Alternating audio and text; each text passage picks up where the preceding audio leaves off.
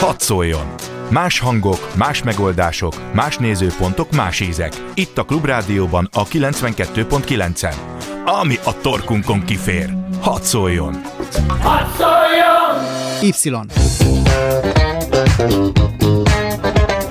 Galavics Patrik generációs műsora. Állandóan azt a rohadt telefont nyomkodják. Köszöntöm a hallgatókat, Galavics Patrik vagyok, ez pedig az Y. Lesz-e munkám 10-20-30 év múlva? Ezt a kérdést egyre többen teszik fel maguknak, mivel alig lehet úgy körülnézni a neten a hírek között, hogy ne jöjjön szembe velünk egy újabb nagy technológiai áttörés, ami emberek munkájának a feleslegességé, feleslegessé válását vetíti előre. Mondta Eszter gazdasági informatikai jövőkutatót és Kéri Andrást a PVC Magyarország üzleti tanácsadási üzletágának menedzserét köszöntöm a stúdióban. Sziasztok!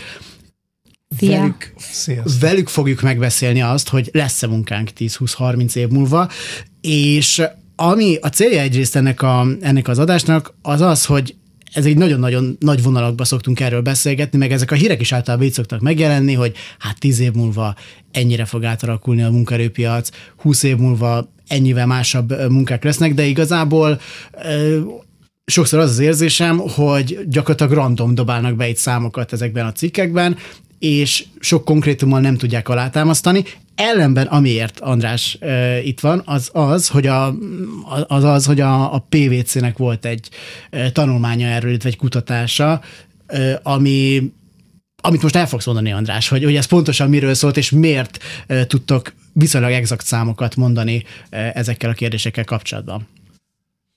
Igen, mi is előálltunk egy ilyen random számmal, ami, ami pont azt mondja, hogy tíz év múlva körülbelül hány munkahely lesz érintett a mesterséges intelligencia által, és akkor gyorsan be is dobom ezt a számot. Mi egy 4 millió munkavállalós alap bázissal számoltunk. Mert Tehát ti magy- te, ez, ez a különlegessége egyébként a kutatásotoknak, hogy ez kifejezetten Magyarországra koncentrál, mert ilyen kutatás annyira még tulajdonképpen nem volt. Így van, igen. Célunk az volt, hogy megszámoljuk, hogy az elkövetkezendő 10-15 évben a hazai munkaerőpiacnak mekkora a mesterséges intelligencia irányába való kitettsége. Úgyhogy mi, mi kifejezetten a, a magyar munkaerőpiacra hoztuk ezt a random számot, és akkor ez a, ez a munkaerőpiac, ez a KSH szerint ma egy ilyen pillanatnyi képfelvételben, ez egy 4 milliós, körülbelül 4 milliós munkaerőpiac, ők rendelkeznek munkaszerződéssel, és ennek a munkaerőpiacnak néztük meg az emmi kitettségét, mely, akkor bemondom azt a számot, azt mondja, hogy körülbelül 960 ezer ember lesz érintett az elkövetkezendő 10 évben a mesterséges intelligencia által. Hát az, az nem egy kis szám. Ö, pontosan kiket érint majd ez egyébként ez a, ez a 900 ezer szám, mert azért ennyire meg nem random ez a szám, tehát hogy... Igen, mi is, mi, mi is éreztük, hogy, hogy így, így számokkal dobálózni lehet, meg, meg nagyon jól hangzik, de, de azért érdemesen mögé egy komoly elemzést, meg módszertant párosítani, és létrehoztunk egy olyan hullám módszertannak elnevezett elemzést, amiben felszeleteltük ezt a nagy számot, mind iparák szempontjából, mind foglalkoztatás szempontjából, demográfia szempontjából, illetve idő síkra is helyeztük ezt, és meghatároztuk azt, hogy mely időintervallumokban, az elkövetkezendő pár évben, a következő öt évben, illetve tíz év múlva hogyan fog a mesterséges intelligencia érintettség a munkaerőpiacon megjelenni ezáltal tudjuk egy kicsit jobban értelmezni ezt a hatalmas számot. Ez egy hatalmas szám, és ezt arról is kérdezem, hogy nagyobb-e a gond Magyarországon, mint máshol ilyen szempontból. Tehát az, hogy 4 millió munkahelyből majdnem egy millió, tehát majdnem a negyedét érinti, tíz éven belül valószínűleg a, a robotizáció, az egy ilyen elég nagy számnak tűnik, és, és nagyon nagy problémának. Úgy, hogyan állnak ezzel nyugatabbra?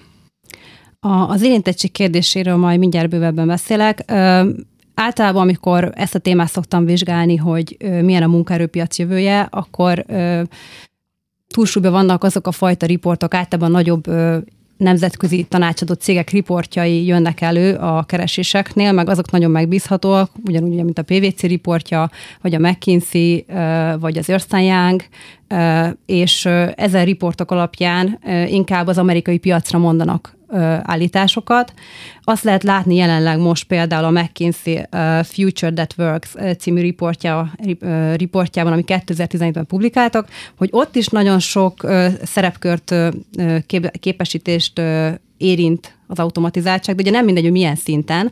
Tehát, hogyha például abban 820 különböző foglalkozás típust vizsgáltak, és azt lehet mondani, hogy kevesebb, mint a foglalkozások 5%-ánál érinti 100%-ba a foglalkozás. Tehát, hogy automatizálható maga a foglalkozás 100%-ban, és jelenleg azt lehetett mondani, illetve 2017-ben, hogy a, a foglalkozások 60%-a 30%-ban automatizálható. Tehát, hogyha abban gondolkodunk, hogy egy munka mondjuk csak 30% vagy 10%-ban automatizálható. Az nem is olyan gond. Az nem is olyan nagy gond. És ráadásul automatizálható, nem azt mondták, hogy automatizálni fogják x éven belül, tehát, hogy ilyen szempontból ez, ez nem akkora probléma szerintem, és én már inkább a rövidebb időtávú riportokat nézem, amikor az elkövetkező három-öt évet vizsgálják, mert ez a konkrétumokat mond, tudnak jobban mondani, és inkább, inkább arra megyek, hogy milyen típusú kompetenciák kellenek, és hogy akár adott munkakör meg fog ezt szűnni, vagy milyen, milyen arányban fog megszűnni. András, a kutatásokból az derül ki, hogy ugye mondtad te is, hogy hullámokban vizsgáltátok ezt, hogy hogyan szűnhetnek meg munkahelyek, meg hogyan lehet hatása a robotizációnak a, a munkahelyekre. És ez a 960 ezeres szám, ez azért tűnik nagynak, mert, mert hát gondolom a legegyszerűbb munkákat lehet így majd kipöckölni. Igen, hogyha itt a, a nemzetközi kitekintést is, kitekintésre is reagálok, illetve arra is, hogy hogy a, a közeljövőben érdemes ezeket a számokat komolyan venni, akkor azt meg kell említenem, hogy a mi tanulmányunknak is van egy nemzetközi előzménye, mely 15 országra egy nemzetközi OECD adatbázis alapján vizsgálta azt, hogy a mesterséges intelligenciák milyen hatásai lesznek az egyes piacokon, és az egyik legfontosabb takeaway ebből a nemzetközi tanulmányból az, hogy a, a piacok erősen különböznek és Magyarország ebből a szempontból az ipari fókuszú gazdaságok csoportjába tartozik, ahol, ahol a, a nagy mesterséges intelligencia általi behatás az majd hosszú távon fog jelentkezni, tehát nekünk nem a, nem a rövid távú gyors reagálású országok közé kell tartozunk, még nem is oda tartozunk a, a gazdasági összetételünk alapján, viszont hosszú távon egy nagy kitettségünk lesz, mert ezeket az alacsony hozzá. A hosszú táv egyébként itt mit jelent? 2030-as évek. 2030-as éveket már hosszú távnak, tehát 10 év, 10 év múlva már a hosszú távú előrejelzésben, a hosszú távú hullámban leszünk. Akkor még van idő felkészülni végül is. Igen, és ez a legfontosabb Magyarországra vetített mondásunk, hogy fel, van idő felkészülni, de fel kell készülnünk, mert amikor elérkezik, akkor nagyot fog ütni. Hogyan kell erre felkészülni? Szerintem kétféle módon kell felkészülni. Az egyik az, most akkor az egyik az az, amit említett András is, hogy a, ugye a, ahol ipari szektorról van szó, tehát például autógyártó cégek, amik vannak hazánkban, ott az államnak nyomon kell azt követnie, hogy mikor lesz egy olyan fokú automatizáció, amikor jelentős munkaerőt tudnak kiváltani, és át kell képezni előtte a munkaerőt, azt a, azt a típusú munkaerőt, akik azzal a jelenlegi képesítéssel nem tudnak mást elvégezni, tehát hogy ne legyen tömeges munkaerő munkaerő Munkaerőhiány? Munkaerőhiány, ezt akartam mondani, köszönöm. És másrészt pedig, ha megnézzük azt, hogy milyen kompetenciákra lesz szükség majd, akkor az látható, hogy már most lehet tudni azt, hogy körülbelül 2022-ben milyen kulcskompetenciákra lesz, lesz szükség. A Világgazdasági Fórumnak a Future of Job Survey-be lehet látni a 2018-asba, hogy jelenleg és egyébként 2012-ben is az analitikus gondolkozás, innovációra való hajlam, a komplex probléma megoldó képesség, a kreativitás, az eredetiség, technológiai jellegű tudás, kritikus gondolkodás, tehát pont olyan jellegű képességekre lesz szükség, érzelmi intelligencia, amiket jelenleg az oktatási rendszer nem fejleszt, és amik pedig hanyatlani fognak képességek. Bocs, egy, egy, mármint, hogy az OECD országokban sem, vagy leginkább Magyarországon nem? Mert mondjuk leginkább Magyarországon nem, nem azt tuti, csak hogy az OECD országok általában nem így működnek most? Ez az, az amerikai piacra Aha. fókuszál, de én azt gondolom, hogy a digitális fejlődés miatt ez minden fajta piacra jellemző lesz. Azért, mert hogyha megnézzük azt, hogy milyen technológiák, tehát hogyha nem csak a mesterséges intelligencia, hanem tágabban az, a, az automatizációt értelmezzük, akkor például ugyancsak van arra ö, egy riport, ö, az pedig a világgazdasági fórumnak szintén a 2018-as riportja, The Future of Jobs report, csak mondom, valaki utána akar nézni, hogy ott pedig megkérdezték a cégeket, hogy milyen technológiákat szeretnének adoptálni, valószínűleg, várhatóan, és ott a nagy adatelemzési technikák jelentek meg, az alkalmazás és webalapú, webalapú fejlesztések, a dolgok internete, tehát ugye olyan kütyük, amik a, a, az internetre vannak kapcsolva, a gépi tanulás, a felhő alapú technológia. Tehát itt gondoljunk olyan olyan dolgokra, hogy a cégeknek, a vállalatoknak minél inkább automatizálni kell a folyamataikat, a meglévő adatokból ki a hasznos információt automatikusan, felhő alapon, majd az internetbe el kell érniük különböző eszközeiken a, az, informát, az adatokat, abból információt kinyerni, tehát hogy ilyen átlagos hétköznapi dolgokra is gondolhatunk, és ez a magyar cégekre is jellemző, hogy azok az informatikai megoldások, amik, amik léteznek, és amiket igénybe lehet venni, azokat érdemes kihasználni, tehát inkább azt kell szerintem megtanítani a, a mai embernek, hogy rengeteg információs adat áll rendelkezésre, és hogy tudom a hasznos információkat ö, kiszedni, mert én magam is régebben mondjuk egy, egy sima ö, szövegszerkesztő vagy, vagy táblázatkezelő szoftvernél megkérdeztem a kollégámat, hogy figyelj, ezt hogy kell csinálni. Most már az van, hogy beírom azt, hogy mi a problémám, és megnézem a videót róla, igen, és rögtön meg tudom. Igen, igen tehát hogy, hogy igen, a, az online sugot megtaláltam, és mindenben így vagyok, hogyha nem tudok egy, egy nem tudom, egy YouTube videócsatornát létrehozni, öt percen belül meg tudom, mert megnézek pár videót, és biztos vagyok benne, hogy mit kell csinálni, csak hogy, tehát, hogy hogyan kell eligazodni ebbe a világba, hogyan kell egyáltalán tanulni, és ez szerintem mindenhol így van. Szerintem, aki elolvasta a, a, a műsornak a promóját, az rögtön arra lett kíváncsi, hogy na jó, hát majd mondtok-e itt nekem olyan szakmákat, amik el fognak tűnni, meg hogy az én munkám az, az most akkor veszélybe van-e, ne hagyjuk ezeket az embereket cserben. Kik az a, ki az a 960 ezer ember, akit ti megjósoltatok, András, hogy hát nekik veszélybe lesz az automatizáció miatt a 2030-ig már a munkája, ők, ők kik? Egy egy rövid bevezetőt mondanék ezekről a hullámokról, és akkor a hullámok alapján azt is meg fogom tudni mondani, hogy az egyes hullámokban kik lesznek azok az emberek, akik érintettek lesznek. Az első hullám, az, amit mi azonosítottunk, az az algoritmizáló hullám, ez jelenleg is zajlik, ez a, ez a legelső fázisa a mesterséges intelligenciának, ami egy hatalmas ernyő fogalom, igazából rengeteg minden tartozik alá a, az algoritmizáció is a mi értelmezésünk szerint. Ide érthetjük például a chatbotokat, akiket meg beprogramozunk, van egy, van egy kész adatbázis, amiből dolgoznak, és, és azt az adatbázist kapja vissza a felhasználó, mint egy felhasználó. A politikusok is már előszeretettel használják, és Igen. milyen jókat lehet beszélgetni Gyurcsány Ferenccel fe... például.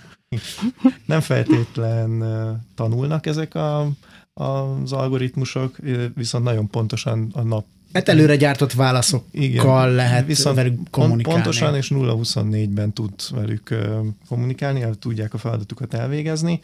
Ez, ez a fázis érinti a magyar munkaerőpiacot a legkevésbé, mert ez a, ez a fázis inkább a szolgáltató fókusz, szolgáltatás fókuszú gazdaságokban lesz relevánsabb. A második hullám az a részben automatizált hullám, ahol már már ennél sokkal komplex feladat, komplexebb feladatokat fog tudni a, az automata, vagy a robot, vagy a mesterséges intelligencia, hogy hívjuk elvégezni. Itt már tanulni képes a, az adott technológia, és itt olyan probléma megoldókra gondolhatunk, mint például egy fordító program, ahol ha én magyarul beszélek a telefonomra, akkor a túloldalt már egy másik nyelven hallhatják a, a válaszaimat, illetve ta, itt vannak olyan, olyan lehetőségek is, amikor olyan irodai folyamatokat automatizálunk, amikor egyes adatbázisokból egy riportot önmaga elő fog tudni állítani, megtalálja a szükséges adatokat, azt kontextusba tudja helyezni, értelmezi, és, és már jelenleg kollégák, más munkavállalók által elvégzett munkákat tud tehát ez már tényleg nagyon okos lesz. Igen, ez, ez, és ez még csak a második hullám. Aha. A harmadik hullám, amikor már autonóm tud dolgozni, teljesen függetlenül a, a program készítőjétől, vagy a felhasználójától. Itt a legkézenfekvőbb, hogyha még egy önvezető kamionra gondolunk, aki, akit megrakodottak a, az egyik elindulási pontján áruval, ez egy robot megrakotta, az önvezető jármű elmegy a vég felhasználóhoz, vagy a célállomásához, és ott egy másik robot ki fogja tudni pakolni az árut, és egy automatizált raktárban az a helyére fog tudni menni, egy postaküldő uh-huh. szolgáltatónál a megadott címre el fog jutni, és olyan manuális munkákat is képes lesz a, a mesterséges intelligencia elvégezni, mint például a pakolás, vagy a vezetés, amikor már tényleg precíz, finom hangolt, finom mechanikai folyamatokat kell tudnia helyettesíteni. Ez, ez a harmadik hullám. Ide tartozik például a termelés is, ami, ami által mondtam, hogy Magyarországon ez a hullám lesz a legerősebb amikor már egy szalag melletti munkát ki lehet váltani, amikor egy precíziós összeszerelést már el fog tudni végezni. Tehát ez a harmadik hullám? Így van. Így van. Ez, az az érdekes, hogy azt gondolnám, hogy ez már az első hullámban leváltódik. Tehát az, hogy most valaki áldogál a, a, a sor mellett, ezt nem, nem érezném olyan olyan nagy feladatnak, amit mondjuk egy már Te- most fejlesztett MI az nem tud elvégezni. Technológiailag az, hogy ő ott áll, azt sokkal nehezebb kivitelezni, mint azt, hogy mi itt ülünk egy számítógép előtt, és ha. a billentyűzetet használjuk. Úgyhogy e- ezért fog a harmadik hullámhoz tartozni. Ha. No, és akkor ki, ki az a 960 ezer ember? És akkor a három hullám között úgy oszlik meg ez a 960 ezer ember, ami uh, módszertanunk szerint, hogy az első hullámban, tehát az a algoritmizáló hullámban kb. 70 ezer ember lesz érintett, ők leginkább uh, administratív munkakörben dolgoznak, a második hullámban kb. 230 ezer ember. De mondjuk titkárok, és vagy meg, meg mondjuk könyvelők? Tehát például ők már, ők már ebbe tartoznak? Vagy, vagy az SSC-k? Mm, az első hullámba tartoznak, és akkor nem, nem, nem szeretném megnevezni a pontos foglalkozást, mert szerintem ez nem, nem ennyire specifikus, de, de akik nagyon, nagyon alacsony hozzáadott értékű számítógépes munkát hajtanak végre, adatbázist kezelnek. Aha. Mondjuk, vagy... Jó, igen, most azért dobtam be az SSC-ket, mert egyrészt nem sértesz meg vele, én dolgoztam SSC-knél, kettőnél is volt szerencsém. Az, az SSC-t én a második hullámba teszem. Ó, oh, hát jó, hát akkor, akkor az SSC-sek azok most így fellegezhettek. Csak, az... csak például ott én tipikusan ezt éreztem, hogy minden egyes munkafolyamat annyira kicsi részletekre le volt bontva, hogyha onnan valaki kiesik, és kiesik, mert nagy a fluktuáció, meg akármi történhet, az, azt akkor gyorsan lehessen pótolni, és akár egy-két hét betanulással őket ö, lehessen pótolni. Én például az én beszerzői munkámat úgy éreztem, hogy azt, azt simán el tudná végezni egy, egy nem annyira okos mesterséges intelligencia is, mert, mert négy-öt dologra kellett figyelni, és adott esetben szerintem a gép az még jobb is, jobban is tudott rá figyelni, mert egy, mert egy Excel táblázatot jobban tud átlátni egy számítógép, mint én, tehát ezért dobtam fel az SSC-ket, hogy esetleg, de akkor ezek szerint fölvilegezhetnek a... Valószínűleg ott a legjobb megoldás középtávon, ebben a középsúlámban az lesz, hogyha te ö, volt munkapozíciódat jelenleg betöltő kolléga kooperálni fog tudni egy adott mesterséges intelligenciával, és azokat a precíziós Excel tábla kezeléseket, amiket te mondtad, hogy, hogy akár hibásan is elvégeztél, azokat a mesterséges intelligencia hiba nélkül fogja elvégezni, viszont a kollégákkal való kapcsolattartást, a minőségbiztosítást, amik, amikhez pedig szükséges az emberi tényező, azokat még az ember fogja hozzátenni. Ezért ez a második hullámba tartozó munkafolyamat, munkatípus. És itt azért a cégeknek a felelőssége, meg az érdekei már szóba kerülnek, és hogyha én vadkapitalista lennék, mint amennyire nem vagyok az, akkor én nagyon várnám azokat az időket, hogy hmm, cégvezetőként, hogy jó, hát ezeket automatizálni lehet ezeket a folyamatokat, itt vagyok egy cégnek az élén, van 600 munkatársam, 600 munkatársamból 200-nak tíz éven belül egy az egybe ki lehet váltani a, a munkáját, hát a, a gépek olcsóbbak, a gépeknek nem kell fizetést adni, ők nem fognak sztrájkolni, sem meg semmilyen hülyeséget nem fognak csinálni, hát menjen az a 200 ember, több marad nekünk. Ö, hogyan készülhetnek a, a cégek ezekre az időkre, és készülhetnek-e így? Reális-e ez, a, re, reális-e ez, a, ez a félelem?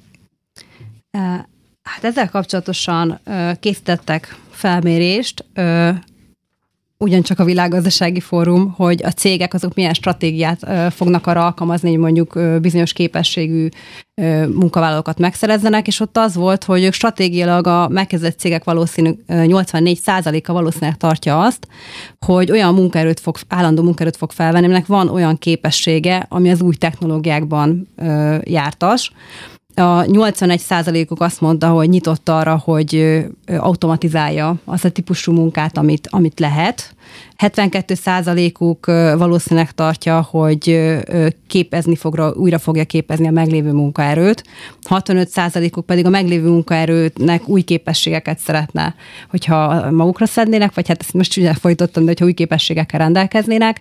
Tehát, hogy azért a cégek, amikor profitorientáltan gondolkoznak, akkor nyilván gondolkoznak ezekben a megoldásokban, ebből a reportból szerintem azt, azt kell látni. És hogy említetted ezt, hogy te, a korábbi munkát kiváltató lett volna, abból azért felmerül ez a kérdés, hogy vajon megbíznak-e a gépbe, tehát azt ellenőrizni kell, hogyha nem százszázalékos pontossággal működik, meg vannak bizonyos olyan szociális dolgok, amiket az emberek mindig emberekkel szeretnek megbeszélni, de mondjuk, ha nem ilyen feketén felé nézzük, hogy egy-egy munka típus kiváltható-e, akkor arról is készült felmérés, hogy például most jelenleg, vagy inkább azt mondom, hogy tavaly 2018-ban például az, hogy a döntéshozás és érvelés képessége, azt 19, 19%-ba tudta egy gép megcsinálni, támogatni a 100%-ból. Ez 2022-ben 28% lesz. Nem ha, nagy ugrás. Nem, de például az információ és adatfeldolgozást nézzük, akkor most jelenleg 2018-ban ez 47%-ba támogatható gép által, és ez 2022-ben 62%. Nem olyan nagy különbség, de lehet látni azért, hogy egy-egy képesség egyre jobban segíthető egy, egy gép által, és szerintem ezáltal összönözhetők egyébként mind a cégek, mint a munkavállalók, hogy ha mondjuk én nem képzem magamat, akkor én 2022-ben 47 helyet, vagy 62 százaléket, 47 százalékba kapok automatikusan mondjuk egy olyan riportot, egy olyan, ada, egy olyan elemzést mondjuk a, a, a géptől, hogy már kész is van a munkámnak, ugye akár a 62 százaléka, és hogy ha én egy kicsikét képzelem magamat, akkor én, én már jobban járok azzal, és mondjuk akkor tudok kreatívabb dolgokkal, vagy mással foglalkozni. Tehát szerintem ezt lehetőség oldalról is meg lehet közelíteni. Nekem személy szerint még így is, hogy, hogy ezért én gazdinfos vagyok, és mozgok olyan közegbe, ahol, ahol nagy IT tudással rendelkeznek az emberek. Nekem vannak olyan ismerőseim, akik digitálisan, nem azt mondom, hogy analfabéták, vagy digitális írástudatlanok, de nem annyira értenek a digitális világhoz. És még az ilyen embereknél is, amikor megmutatok neki egy-egy programot, egy-egy dolgot, hogy hogyan tud megcsinálni, egyszerűen rájönnek arra, hogy mennyire egyszerű ez, és, és saját maguktól, tehát nyitottak erre, hogyha szerintem az emberek normál körülmény között, nyugodt körülmény között nem veszélyeztetve érzik magukat, segítenek nekik, akkor nyitottá válnak arra, hogy használják a technológiát. Meg is fogalmazódott bennem jó pár kérdés, de ezt most már csak a hírek után tudom majd elmondani, és akkor majd jövünk vissza Monda Eszterrel és Kéri Andrással, és fölteszek minden kérdést, ami engem nagyon érdekel. Y. Galavics Patrik generációs műsora.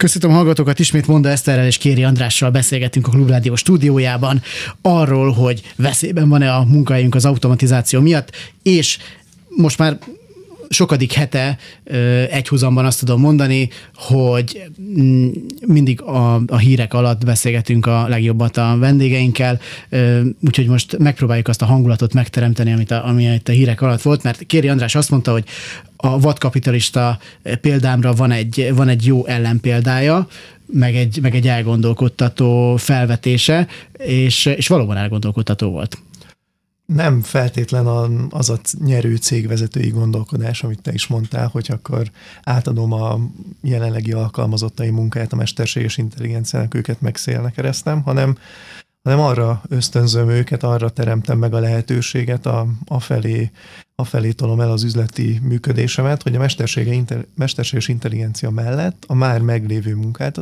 munkavállalóim hogyan tudnak új értéket teremteni. Azáltal, hogy felszabadul rengeteg idejük, rengeteg energiájuk a mesterséges intelligencia munkavégzésbe való bevonásával, tudnak új piacok után nézni, terméket fejleszteni, sokkal magasabb hozzáadott értékű munkákban is részt venni, amiket eddig nem tudtak, mert olyan alapfeladatokat kellett elvégezniük, amiket most már a mesterséges intelligencia is el tud végezni. És a folyamat végén valószínűleg sokkal nagyobb nyereséget fog a, a, ez a látásmód okozni a vállalat életében, mint az, hogyha mindenkit szélnek keresztettünk volna, és a business as usual menetet egy mesterséges intelligenciával biztosítjuk. Igen, ez egy tök érdekes felvetés, mert általában, hogyha erről az ember olvas cikkeket, akkor nem ilyen árnyaltan látja a képet, hanem úgy, hogy jönnek majd a terminátorok, és akkor majd beülnek a székünkbe, és szevasztok, de az nem kerül szóba, hogy igazából ez működhet így is, hogy a gépek meg az emberek együtt dolgoznak, vagy a gépek még tovább megkönnyítik a dolgunkat, meg a munkánkat, ami egyébként már most is működik, mert hát egy könyvelőnek sokkal egyszerűbb már Excel táblákkal dolgoznia, mint, mint annó lakmuszpapíron. Sőt, az az érdekes, hogy mennyire ilyen negatívra fókuszálunk, hogy úristen elveszik a munka, amikor azt lehet látni, hogy a technológia az elmúlt 140 évben több munkahelyet hozott létre, mint, mint korábban, mint amennyit elpusztított pontosabban, és hogy a világgazdasági fórum alapján az, az, az, az a helyzet van, hogy a munkafeladatok 29%-át gépek végzik, és az előrejelzések szerint 22-ig 75 millió feladat fog megszűnni, de ugyanennyi idő alatt 133 millió új feladat jöhet létre. Na ez az érdekes egyébként nekem, hogy 133 millió új feladat jön létre, ezt honnan a rosszabből tudjuk, amikor még nem tudjuk, hogy mi az a feladat, igen. honnan tudjuk egyáltalán még utána megmondani, hogy nem csak, hogy, hogy ugyanannyi fog létrejönni, hanem még több is, és 133 millió lesz. Most például azt lehet tudni, hogy azok a munkakörök, adatbevitel, könyvelés, bérszámfejtés, ezek könnyen kiválthatóak, ugyanakkor mondjuk az adatelemzők, szoftverfejlesztők, azok meg egyre trendibbek. Tehát csinálnak például olyan elemzéseket, a LinkedIn, ugye ez egy uh-huh. hasonló, mint a Facebook, csak ez egy ez egy munkára szakosodott közösségi felület, ahol kimondottan meg tudják mondani mondjuk szerepkörre, vagy akár bizonyos képességre vonatkozóan, hogy mennyire könnyen kiváltható, mi az, ami éppen inkább úgy mondom, hogy trendibb, mi az, ami kevésbé keresettebb. Tehát ugye a, a piaci igényeket is meg tudják mondani, és, és azok alapján lehet látni, hogy ez ilyen pénzügyelemzői képességek, könyvelés, bármi, amit automatizálni lehet, azok inkább csökkenőbe vannak, és az ilyen ö, ö, döntéshozói, menedzsment, szociális képességek, azok pedig növekvőbe vannak. Tehát a piaci igények alapján mondjuk ott tök jól lehet következtetni erre, és rengeteg adat van, ott már egyik riport is 2013-tól 17-ig vizsgálja azt, hogy mik azok, amik trendik, mik azok, amik nem. Itt tök jó kimutatások vannak szektorokra vagy területekre nézve. Például a mérnök informatikus az, az baromira felkapott minden egyes szektorban, meg, meg régión belül, és nyilván az ilyen, az ilyen adminisztrációs asszisztens, hát az, az, az, az még könnyebben, ugye egyre könnyebben ki lehet váltani eddig a negatívumokra koncentráltunk, mm. meg arra, hogy hát most kik veszíthetik el a munkájukat. Na de kik lehetnek ennek a folyamatnak a nyertesei?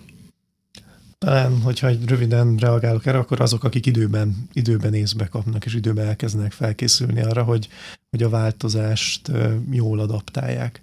És ugye mi is, a, amiket Eszter mondott, típusú munkák elvégzésére vagyunk alkalmasak, rövid távon pont ezek az SS, SSC típusú feladatok azok, amik érintettek lesznek. Magyarország egy, egy nearshore ország, ami, ami definíció szerint azt jelenti, hogy az anyavállalathoz, vagy a végfelhasználókhoz viszonylag közel álló, de kiszervezett feladatokat ké- ellátni képes, költséghatékonyan ellátni képes ország vagyunk, ami hogyha időben reagál, akkor akár az anyacéghez, vagy a végfelhasználóhoz közel álló insor feladatokat is képes lesz mesterséges intelligencia által ellátni. De ha nem reagálunk, akkor viszont lecsúszunk a táplálékláncban egy szinten lejjebb, és az offshore országokkal, akik a repetitív feladatokat, a nem, nem nagy hozzáadott Ennek reális a veszélye egyébként?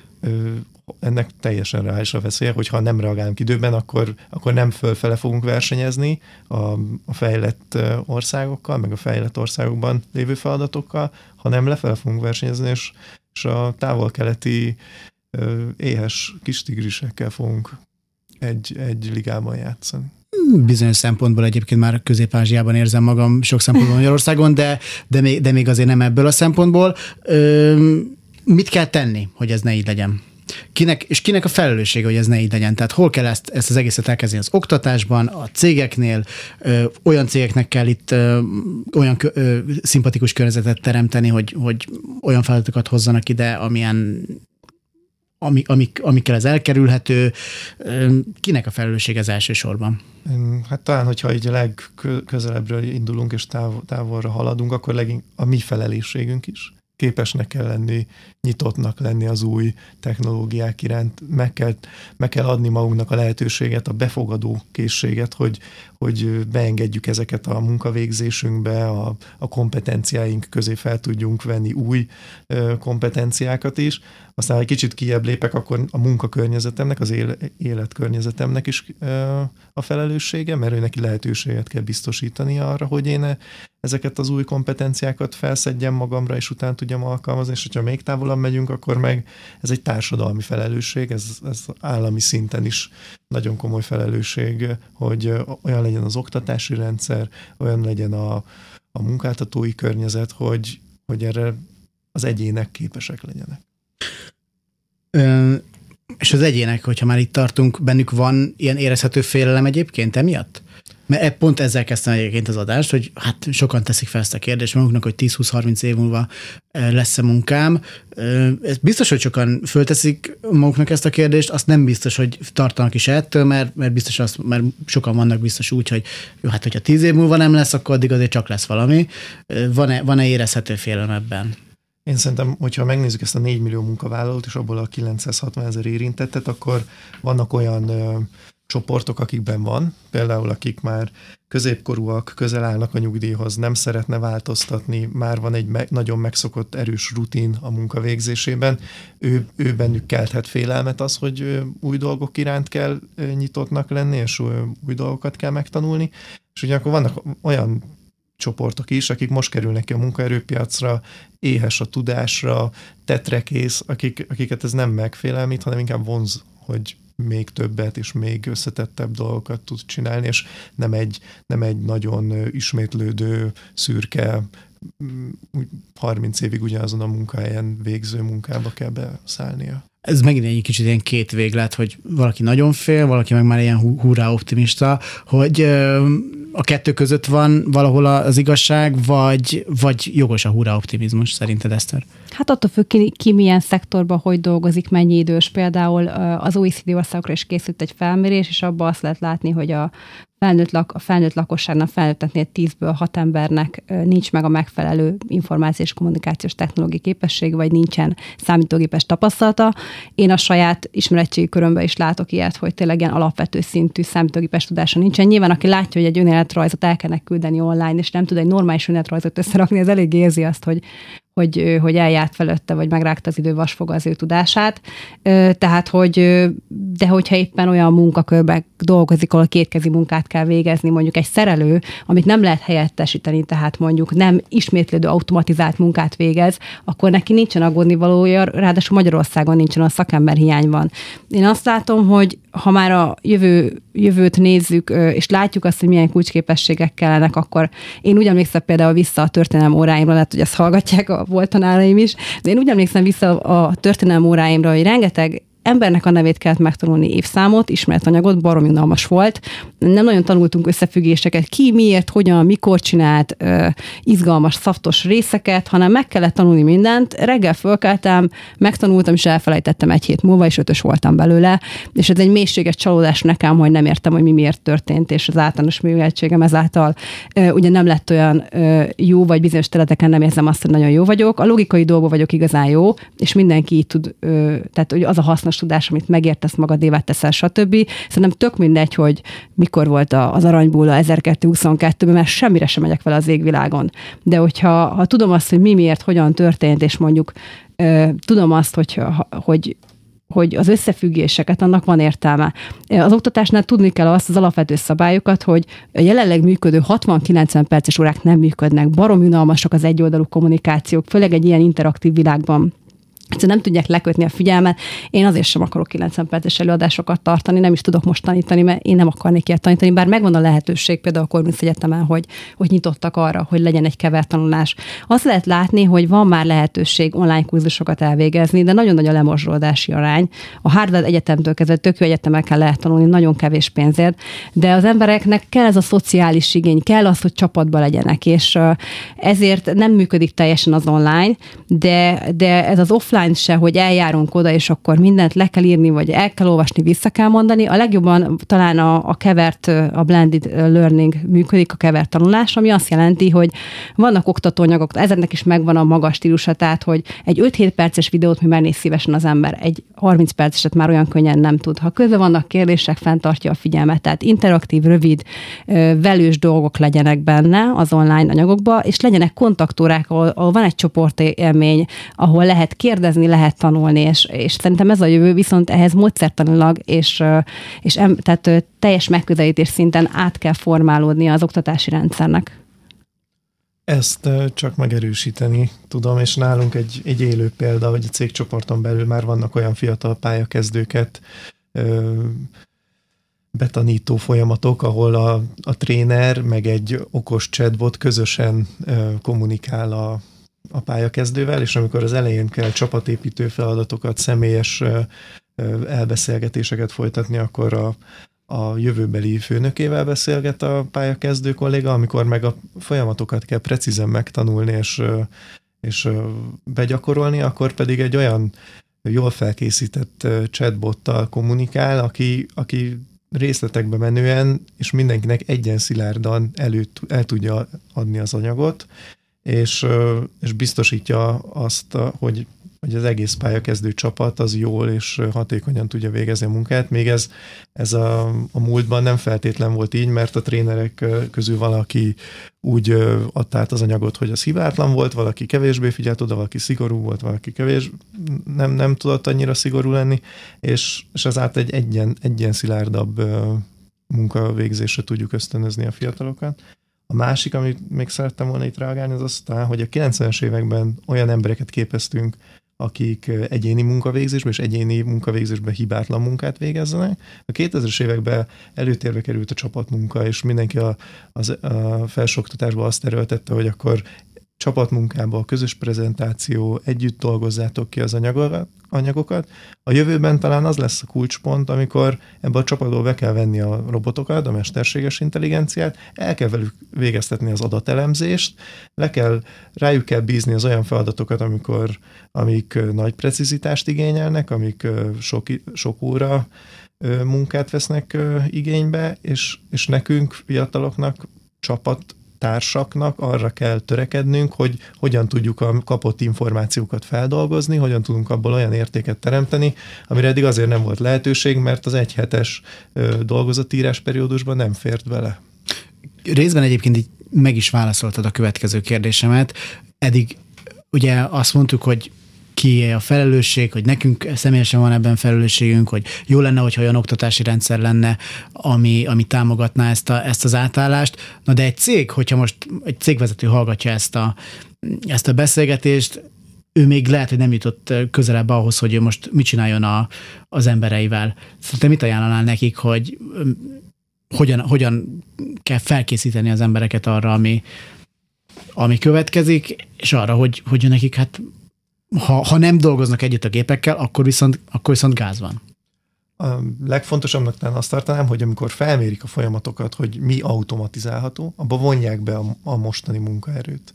Legyen ez egy nyílt titok, hogy, hogy mi szeretnénk automatizálni feladatokat, legyenek vele komfortosak a munkavállalók, és legyen ott az a lehetőség, hogyha azok, amiket ők is kiválasztottak, és együtt azonosította a cégvezetés meg a munkavállaló, hogy automatizálható feladat, akkor legyen ott a lehetőség, hogy ő hova tud ezáltal tovább fejlődni. Mi az a magasabb hozzáadott értékű munka, ami képessé válhat a felszabadult idejében.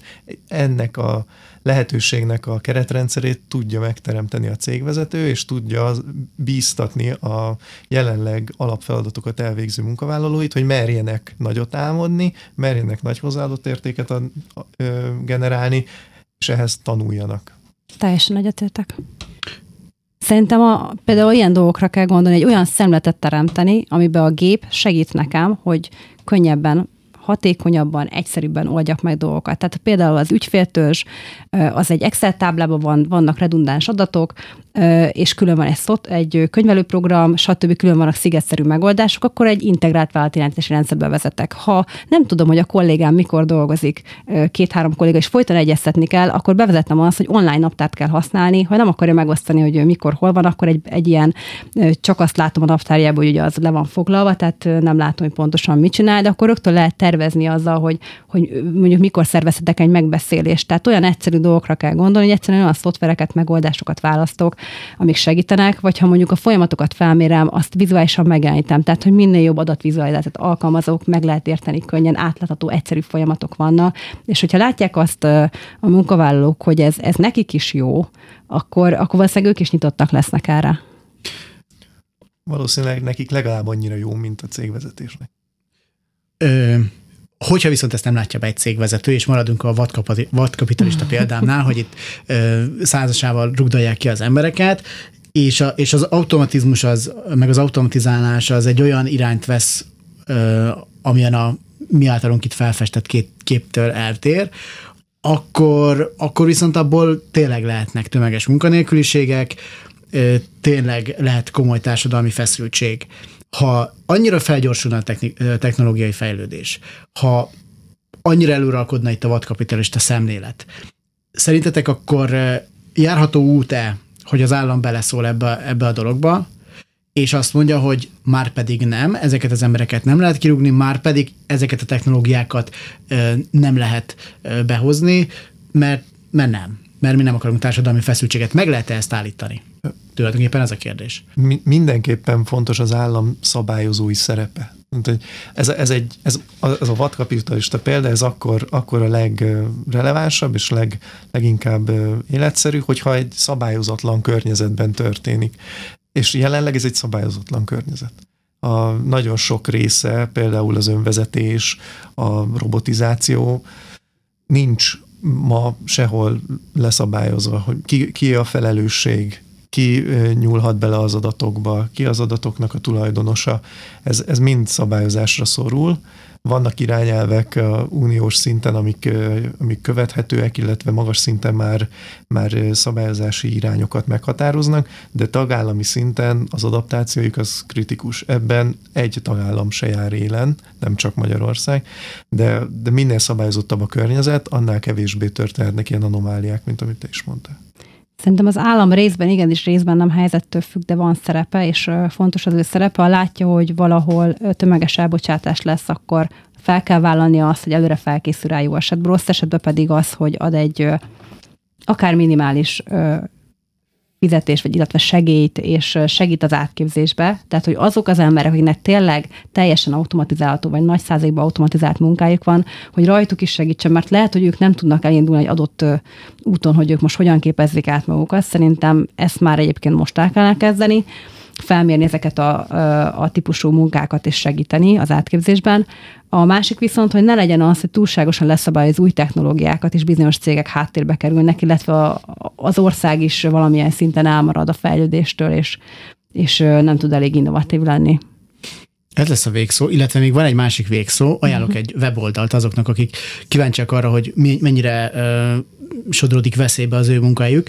Ez egy német nyelvű oldal, jobfuturomat.iab.de, hát ezt is a németek csinálták meg, teljesen precízen, nagyon-nagyon nagy meglepetésre. Itt igazából, hogyha valaki beírja a szakmáját, és nagyon-nagyon sok szakma fel van sorolva, a német munkaegyi ügynökség adatai alapján szépen ki van számolva, hogy a, az ő munkájának hány százalékát lehet automatizálni már most is, és mondjuk pár példát, hogy mondjak, a pincéreknek például 20 százalékát, a fogorvos asszisztenségnek 71 százalékát, egy műsorvezetőnek csak 13 százalékát, tehát én teljesen megnyugodtam, hogy, hogy én nekem még lesz munkám, a házi orvosoknak pedig 0 százalékát, tehát házi orvosnak megéri, megéri lenni, de a jobfuturomat.iab.dn, hogyha valaki németre lefordítja a saját maga kis munkáját, akkor, akkor meg találja ezeket az adatokat, és tök jól el lehet vele szórakozni. Én mai délelőtt ezzel, ezzel töltöttem az időmet. Kéri Andrásnak és Monda Eszternek pedig azt köszönöm meg, hogy ezzel töltötték itt az idejüket három és négy óra között, hogy itt voltak velem. Köszönöm szépen, hogy itt voltak, és hogy, és hogy hozzájárultak a, a műsorhoz. Árva Brigi segítette az adás elkészültét, a technikus Kemény Dani volt. Hamarosan ez a beszélgetés is elérhető lesz a Klubrádió honlapján és Spotify-on, csak úgy, mint minden korábbi adás. Kövessék a rádiót a közösségi médiában, Facebookon, Instagramon és YouTube-on is osztanak meg a kollégák tartalmakat, és engem is megtalálnak a Facebook mellett, a már említett Spotify-on is. A figyelmüket megköszönve és további tartalmas rádiózást kívánva búcsúzik a műsorvezető Galavics Patrik a viszonthallásra.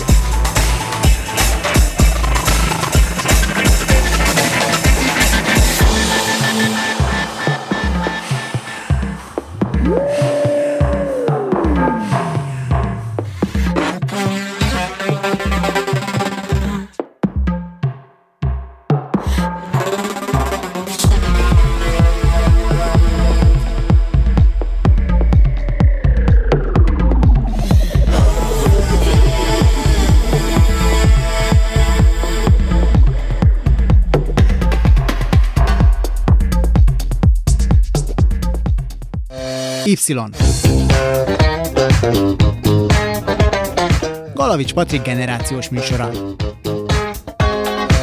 Állandóan azt a rohadt nyomkodják.